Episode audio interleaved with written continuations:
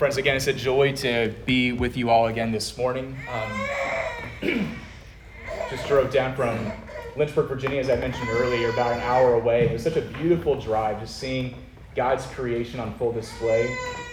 Um, it's so hard not to worship when you're experiencing the beauty of the fall colors all around you the reds and the oranges and the browns and the yellows all around you. Just even driving along the highway, the flickering leaves all around as you drive by, maybe a little too fast in my case. I was running a little late, as Dick knows.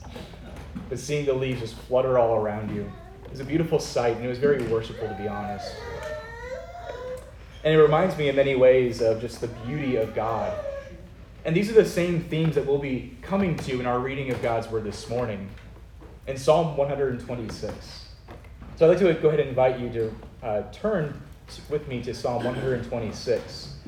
As we hear from this psalm, we'll be understanding more and more that the beauty and the glory of God in so many ways just ignites our hearts to worship Him with shouts of joy. And that will be the title of our sermon this morning Shouts of Joy. Again from Psalm 126. Now, this psalm, admittedly, is one of my favorite passages in all of Scripture. And it has been for at least the last 10 plus years now of my own life. See, this psalm is nestled right in the middle of what we know of as the Songs of Ascent. Those 15 psalms that are packed toward the end of the Psalter. And these 15 short psalms are specifically purposed to prepare the heart of God's people, each one of us, even to this day, to worship God rightly. Now, back when these Psalms were written, they were written in the midst of much turmoil, admittedly, in the time of Israel as a nation. But they were preparatory in many ways. See, they prepared God's people in the midst of whatever they were coming from as they ascended the hill from all around that known world up to the Temple Mount in Jerusalem, to Mount Zion, as we like to call it. It prepared them to, again, worship rightly, just as it does for us. These Psalms, though, are reflective by nature. They're very contemplative. They speak to the deepest parts of our own souls, and they often speak to some of the things that we honestly try to hide and put away. Things like shame or guilt, feelings of inadequacy and discomfort. But I love this psalm because it opens up our hearts wide toward the King of Heaven. It causes us, Psalm 126 especially, to focus our eyes upon the Lord who is our Redeemer, our Restorer, and our Resurrector. Now, Psalm 126 has held, as I mentioned, a very special place in my own heart over the past several years. You might be wondering why. Why this psalm? Well, see, this psalm has often carried me through all of life's diverse situations, both the good times and the bad, admittedly. Both seasons of intense suffering, just to call it what it is, but also exuberant rejoicing, which can't be matched. This psalm deals with matters of both death and resurrected life, though, in Christ. And it's proven to me time and time again that God never trivializes or patronizes any of our life experiences. After all, He holds our tears in His own bottle, does He not? See, in all these things, that the Lord has used this passage of Psalm 126 to strengthen my own personal faith and to hold my soul together when all else was just failing me in my own life. But the world around us does not know this joy. See, the world around us does not look upon suffering in a purposeful, God oriented way. You and I live in a culture today that is broadly postmodern. There isn't a reason for being here. Everyone kind of makes up their own reason for being here. And this culture that we live in is so now given over to the idea of self help, not God help, in such a way that it tries to temper and self medicate and even euthanize each one of our pains and trials rather than being anchored in the providence of God in every season. As many of us may know, the idea of expressive individualism that began way back in the Enlightenment era, a couple hundred years ago, it's nothing new. But expressive individualism has become the unnamed law of our land. And secular psychology, which is rooted in the teachings of Carl Jung and Sigmund Freud especially, denies the sufficiency of God and His holy word to dress our wounds and to heal our own souls.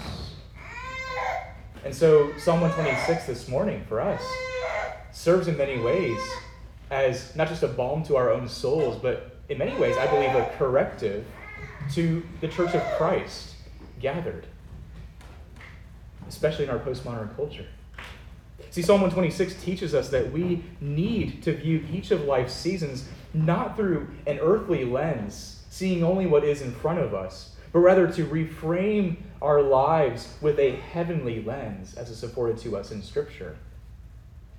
And so this psalm is equal parts reflection and celebration. It's a recollection of past blessings from God's own hand, but also of future blessings yet still to come. And so, bottled up within this short psalm is a sweet refreshment that has been made ready for our own souls. And so, as we go ahead now together and collectively uncork that bottle, so to speak, and hear and receive this passage of God's goodness to us, my prayer this morning is that we would drink so deeply of God's goodness this morning and find our hope to be only in Him. So, here now the reading of God's holy word given to us in Psalm 126. When the Lord restored the fortunes of Zion, we were like those who dream. Then our mouth was filled with laughter and our tongue with shouts of joy. Then they said among the nations, The Lord has done great things for them. The Lord has done great things for us. We are glad. So restore our fortunes, O Lord, like streams in the Negev. Those who sow in tears shall reap with shouts of joy.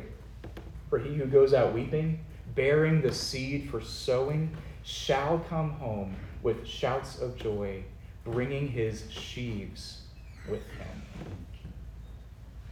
Friends, this is the word of God, forever faithful and true, and given to each one of us here in love. With this in mind, let's pray now for God's blessing upon this time.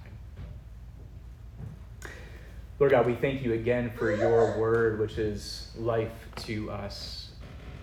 We thank you, O Lord, for this time now, not just to read the word, but to now hear the word preached over us. And I pray, O Lord, that as we, each one of us, hear the word, that our eyes would be open to see your glory, that our ears would be unblocked from anything that may be blocking them, that our appetites would be whet for you, O God, and that our souls would truly be refreshed by your presence and your power and your glory in this place. Jesus, we thank you for being so good and kind to us. We pray, O Lord, that your kingdom would be made all the more known to us as we see you, Christ the King, with clear and brighter vision this morning.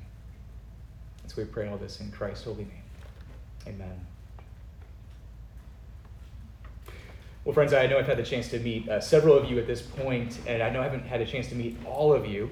Uh, if we get that chance later on today, you'll quickly find that I tend to be a very hopeful, uh, you know, future-looking, but also very reminiscent person. Uh, someone who's kind of nostalgic by nature, even. I often personally tend to consider what God has done in the life of His church, universal across the world, as the basis of my hope for God's continued faithfulness to his church in the generations and years to come. And we see this same theme of God's faithfulness in the past and faithfulness in the future right here in our psalm this morning. So we see God's past blessings described for us in verses 1 through 3. That'll be our first point. And then we see a foretaste of God's future blessings in verses 4 through 6, our second point for the morning. And so the message of our psalm, collectively speaking, is simple. It's that because God has proven himself faithful in the past, we can be certain that he will continue to prove himself faithful in the future, no matter what comes. And help us appreciate this truth, God has just lined our passage with so many images of what we might call contrast Now, for those of you who are into the arts, like myself, such as music or literature or photography, even, you understand, I'm sure, the effectiveness of that word contrast. For instance, how do musicians add depth to their melodies as they're playing piano and other instruments? Well, they play songs in both major and minor keys alike, right? They spice things up a little bit, make things more interesting for us. How do published authors accentuate their ideas through their writings? Well, they use images in their books that juxtapose one another. They tend to complement each other that way. And how do photo editors enliven each one of their pictures to make them pop out all the more? Well, they increase the levels of contrast between complementary colors. It makes the photo come to life all the more for us. So, our passage, in the same way, that was similarly, similarly designed to impress upon us this use of images of contrast. By name, it contrasts several things, such as loss and gain, right here before us. Things such as captivity and freedom, right here for us. Things such as sowing and reaping, and weeping and rejoicing. All these things are sharp contrast one to the other in order to help us see, again, God's faithfulness, though, throughout. Now, as Christians, we know that the blessings of God which attend us are made all the more sweet when we consider the specific hardships and even sins that God has delivered us from out of these things and into his life and his grace. The same was true exactly for God's people under the Old Covenant during the time of this psalm's writing. See, the message of Psalm 126 is set against the backdrop of the harshest exile that Israel had faced outside of their uh, slavery in Egypt under Pharaoh. This harsh exile, though, was experienced in large part due to a direct result of their rebellion against God, right there in the 6th century BC. And for 70 years, much of Israel, as they were in exile, had been ravaged and taken away into captivity at the hands of the people known as the Babylonians at that time. Their livelihoods, their liberties, and even their liturgies their worship were all finally just stripped away from them over those 70 years, one at a time, after centuries prior of turning their backs upon God and bowing the knee to false and vicious idols. And yet, the Lord, the Lord, in His kind providence, continued to show that same loyal kindness toward His people in order to lead them back to a place of repentance. See, through the prophets such as Jeremiah and Ezekiel by name, the Lord declared to them the promise of God's unfailing covenantal love toward his own, while simultaneously warning them of the just penalty for their ongoing sin that they were living in and even celebrating in their culture. To them, then, the gospel of grace was proclaimed. Grace toward sinners by means of the mediator, Christ Himself but also judgment for sin, which no lawbreaker could ever satisfy. But to them, even in the Old Testament, restoration through the means of resurrection was promised. And it's right here in our text. Now, this psalm is undoubtedly then written with the Babylonian exile in mind. Consider verse 1 again with me, if you will. When the Lord restored the fortunes of Zion, we were like those who dream. Fortunes of Zion. But, friends, when we read of these fortunes of Zion, as the ESV puts it, we need to be really careful not to accidentally misinterpret this idea of fortune. See, this fortune of Zion in the original language doesn't necessarily refer to riches or wealth but rather to the lives and livelihoods of God's people who were in exile. See, in the original Hebrew text, it's actually a play on words. A play on words in regard to God's people specifically. It literally says this in the Hebrew, if we just translate it right from Hebrew into English, it says this for us When the Lord turned back the ones of Zion who had been turned back, we were like those who dreamed. In other words, God loves to turn around the turned around ones. The ones who have failed him, he loves to turn them back around. And even the Greek translation of the Old Testament, known as the Septuagint, uses the same idea. Uh, the Greek translation says this quite literally When the Lord returned the captive ones of Zion, we were like those who dream. And so this psalm then is not necessarily about the restoration of physical riches and wealth. It doesn't proclaim to us some kind of false prosperity gospel that God will bless us and give us all these riches on this side of glory. Rather, it is all about the restoration of the souls of God's people by the explicit means of his gracious gift of repentance, turning around the turned around ones back to himself. So we discover about God here in this deep truth for us, right here in verse 1, is that God loves to turn around the turned around ones. He's in the business of causing us to repent and come back to life in Him. He's in the business of leading the wayward to repentance and the weary to restoration. And He does this by resurrecting what had been surely left for dead apart from Him. But there's an element, indeed, of God's tangible blessings in addition to this heart of repentance. See, we know elsewhere in Scripture that at the last, God will indeed return in abundant measure all that sin has destroyed. It's not like God just brings us into glory and leaves us there. It's like, no, no. He, he gives us the riches of Christ to tap into. But even those heavenly riches that will be ours in Christ in glory, as we were just singing about earlier. The glory of knowing Christ and Him crucified and experiencing all that is in Christ more and more fully. For though we experience suffering here in this life, we have nothing short of the same riches of Christ Jesus our Lord to hold on to even now in what theologians call the already but not yet. See, we already are suffering persecutions for the sake of righteousness especially as our culture here in modern day America continues to spiral downward and downward into non ethical oblivion and immorality. But we have awaiting us a heavenly kingdom over which Christ is already ruling and reigning.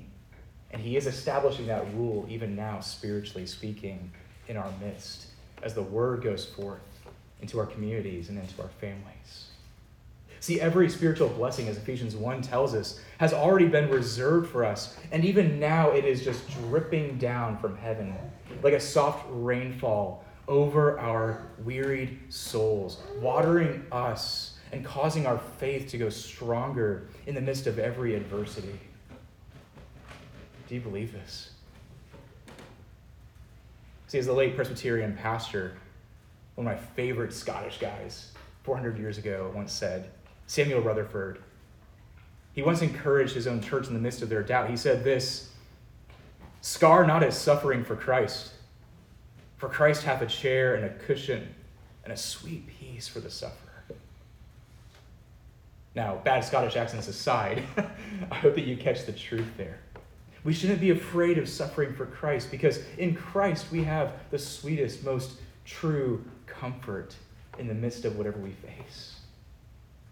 And so this psalm, Psalm 126, rightly begins with both this historical backdrop of freedom from past enslavement, but also ardent hope for the future. See, as Israel uh, recounted God's restoration of times that had already gone by, they couldn't help but marvel at the fact that God had already proven himself faithful so many times in the past, and that he surely would do it again for this present day generation that have been pulled out of their exile.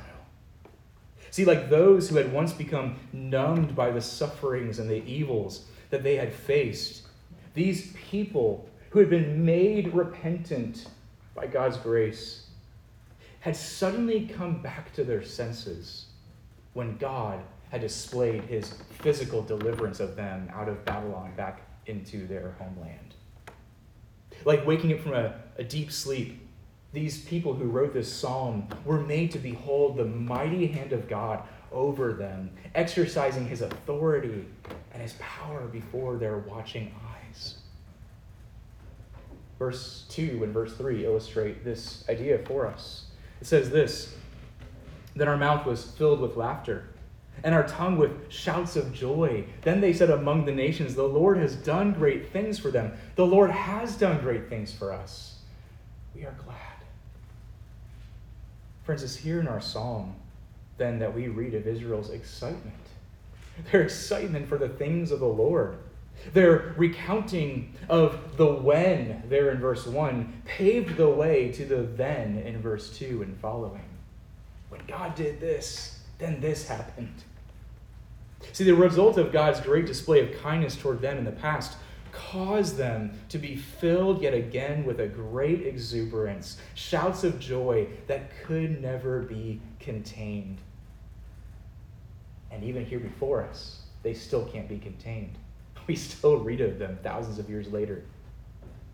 For though these people had once been held in captivity, their release freed them up now to worship God once again upon Mount Zion. The Lord had restored to them their sacred interest in his ways. He had revived their public exercise of worship of him alone. And now liberty, freedom had been proclaimed to the captive ones. And the news of such liberation found in God's good timing its way to the ears of the rest of the nations all around them. Our God is so good. Our God is so good, is what the nations were hearing. And so, in God's providence, the things that Israel suffered became things that Israel learned. Well, this brings us to a key turning point then in our passage as we come to our second point this morning. Again, God, we see, had proved himself faithful in the past, and now we see here in our last three verses that God will prove himself faithful to us who believe. See, though God had already shown great favor, they knew now at this point that earthly deliverances and their restoration of fortunes were not the end all be all for them as the people of God. For as good as God had proven himself to be, the people there recognized that theirs was now a, a spiritual need of restoration, not just a physical one, but a spiritual restoration that ran so much more deeply than just simply a change in status or a change of position before the eyes of the watching nations around them. And so they cried out this in verse 4 Restore our fortunes, O Lord, like streams in the Negev. Now, I imagine that not all of us know the Negev is. Unless you've been to Israel, you might not even know what it looks like, right?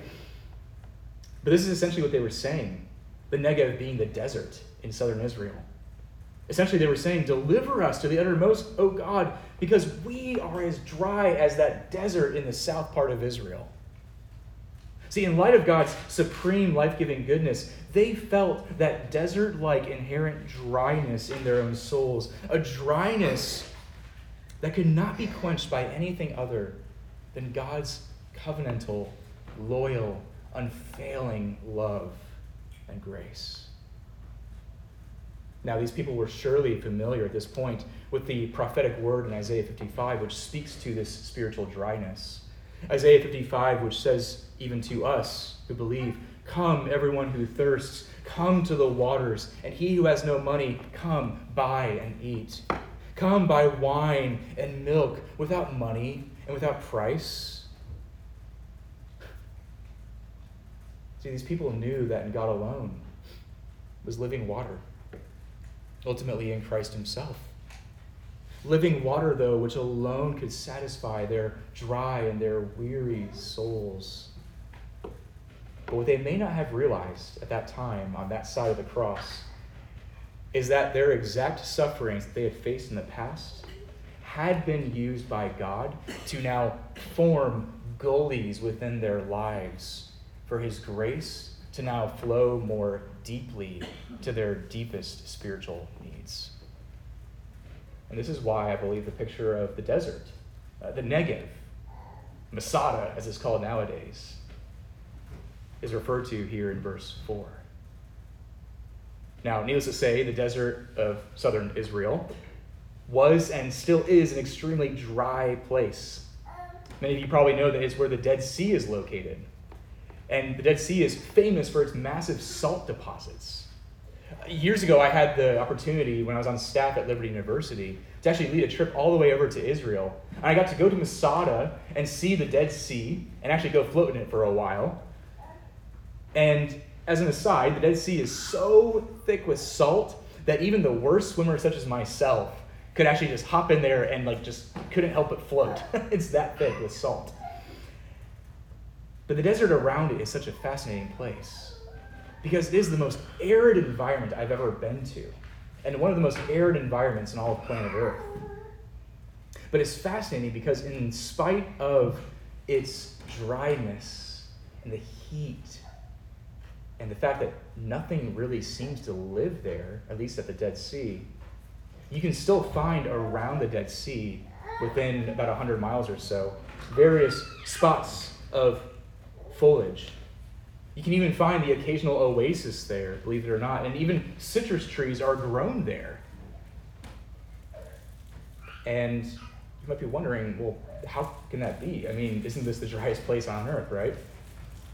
Well, see, in spite of the dryness there in Masada around the Dead Sea, the Negev, as it's said here, the ground itself in southern Israel has been irrigated, and even now, over the last several 50 or 70 years or so, has been purposely irrigated even more by those who live around there to provide water to those plants and those citrus trees exactly as needed.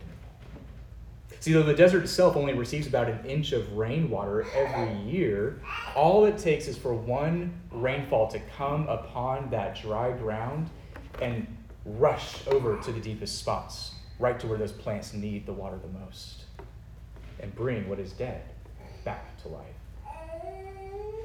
Now, this is the same picture then that I believe the Israelites had in their minds as they wrote this of the Negev this dry part, streams in the Negev. Please, Lord, do this for us. So they cried out in verse 5 Those who sow in tears shall reap with shouts of joy. Even when we water this ground with our own tears, we know that God will hear us and that He will bring life to us, His people.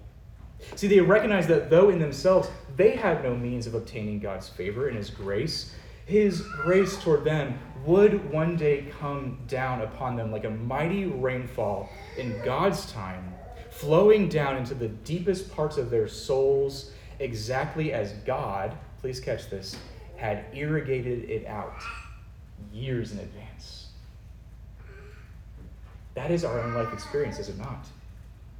See, the mercies of God are new every morning, and his faithfulness to us as believers, even years prior to us knowing his grace, is so perfect, purposeful in our lives. Friends, how can we not declare then that salvation belongs to the Lord? The people of Israel there in the Old Covenant could only do the same. Great is God. God is so great. And theirs then became simply the task of waiting on the Lord. And even sowing dead seed, figuratively speaking, by faith in the God Himself who alone raises the dead back to life. Friends, do you recognize that you here at Providence Presbyterian Church, just like all believers, really, are in a similar place of sowing seed on this side of glory? You are in a place of sowing dead seed by faith for the sake of the kingdom of Christ here in this part of Nathalie, Virginia, and beyond, while you anticipate God's rainfall. Do you ever look back on your life, maybe even the life of this church, and recognize that God has continued to sustain each one of you and this church in spite of the most dire of circumstances? And the things that have come up against the church, as the enemy loves to do to all churches? Have you known that God has been so faithful to you? Now, admittedly, I've only been here once before, a couple of months ago, but even spending time with several of you afterwards at lunchtime and all, it was such an encouraging time because I got to see that God has indeed shaped you and sanctified you and is continuing to shape you and sanctify you into the beautiful bride of Christ that you are before Him. But I also can imagine that there have been so many times, even here at Providence, where God has brought about times of suffering, even hardships, to sanctify you. And things that would be so difficult that you have weathered, all for the purpose of knowing His grace and His sufficiency in Christ more and more as you cling not to your own self, but to Him. See, in principle, each one of life's trying circumstances seems in many ways to carve out a bit of our own souls, don't they? They kind of seem to take away something from us when we're hurt and beaten down by the things in this world. And for those of us who have suffered all kinds of various losses, we know that a part of us is unable to be experienced again in this life. We've lost things, haven't we? Things that we can't get back in this life. And so, in many ways, like running your fingers through tender soil, which leaves a trail in its place, or like tilling several lines into the ground around you, for those of you who might do landscaping or even farming here in this area, we often look back at our lives in times of sorrow as being less than perfect and ideal. And yet, it is precisely that same soil that has been dug into that God has made tender and purposely dug into it for the very work of Christ, the master gardener, to go to work in our lives and effect true repentance and true life and joy in Him. See, we as God's beloved then are never left for dead, no matter what you've experienced.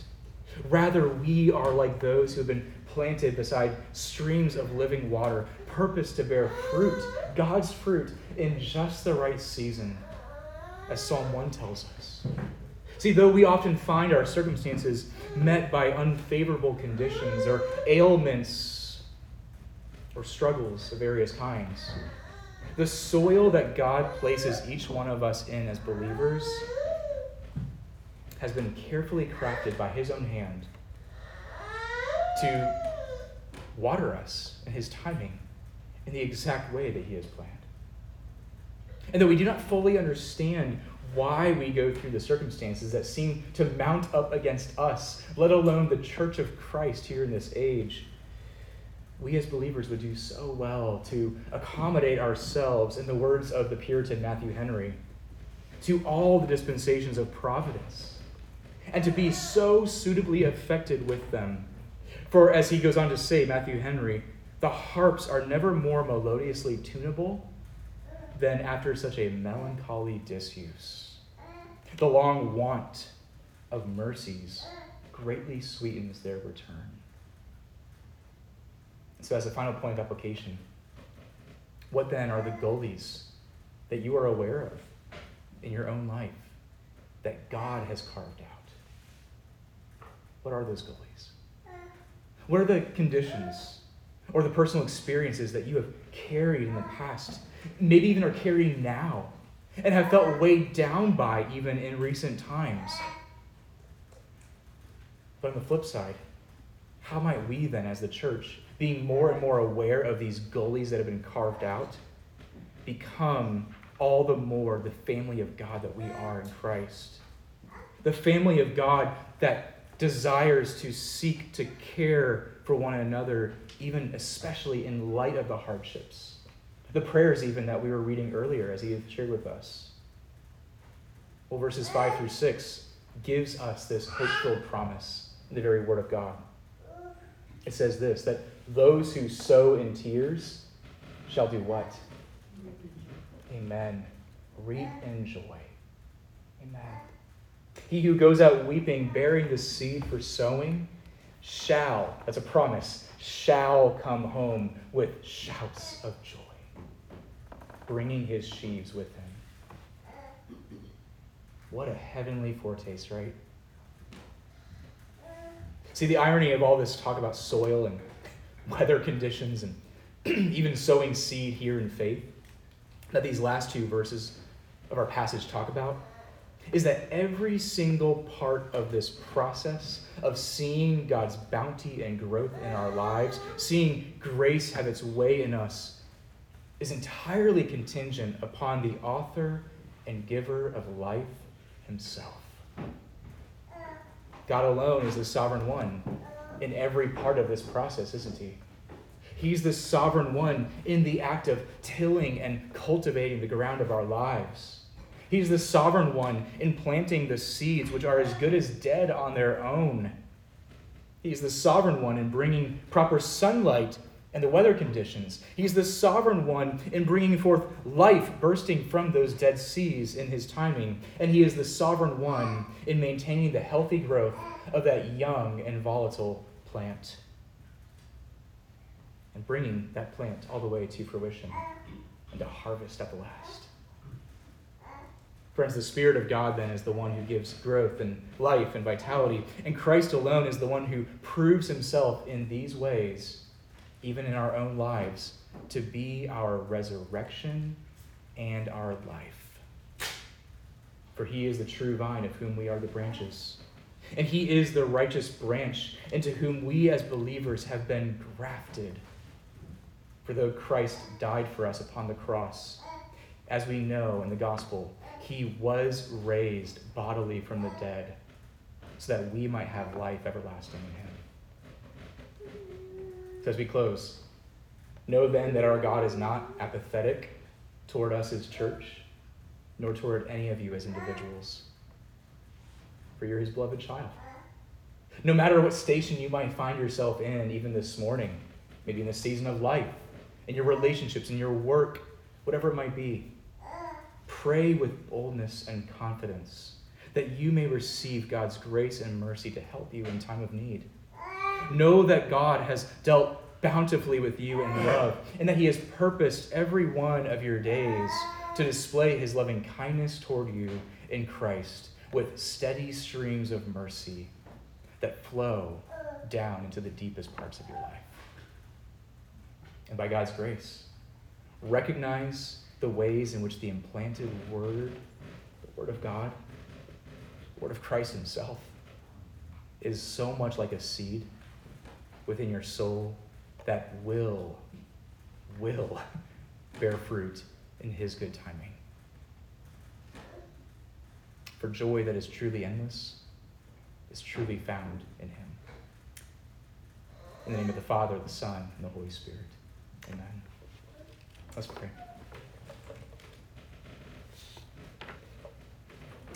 Father, we thank you so much that we truly have life in you and in you alone.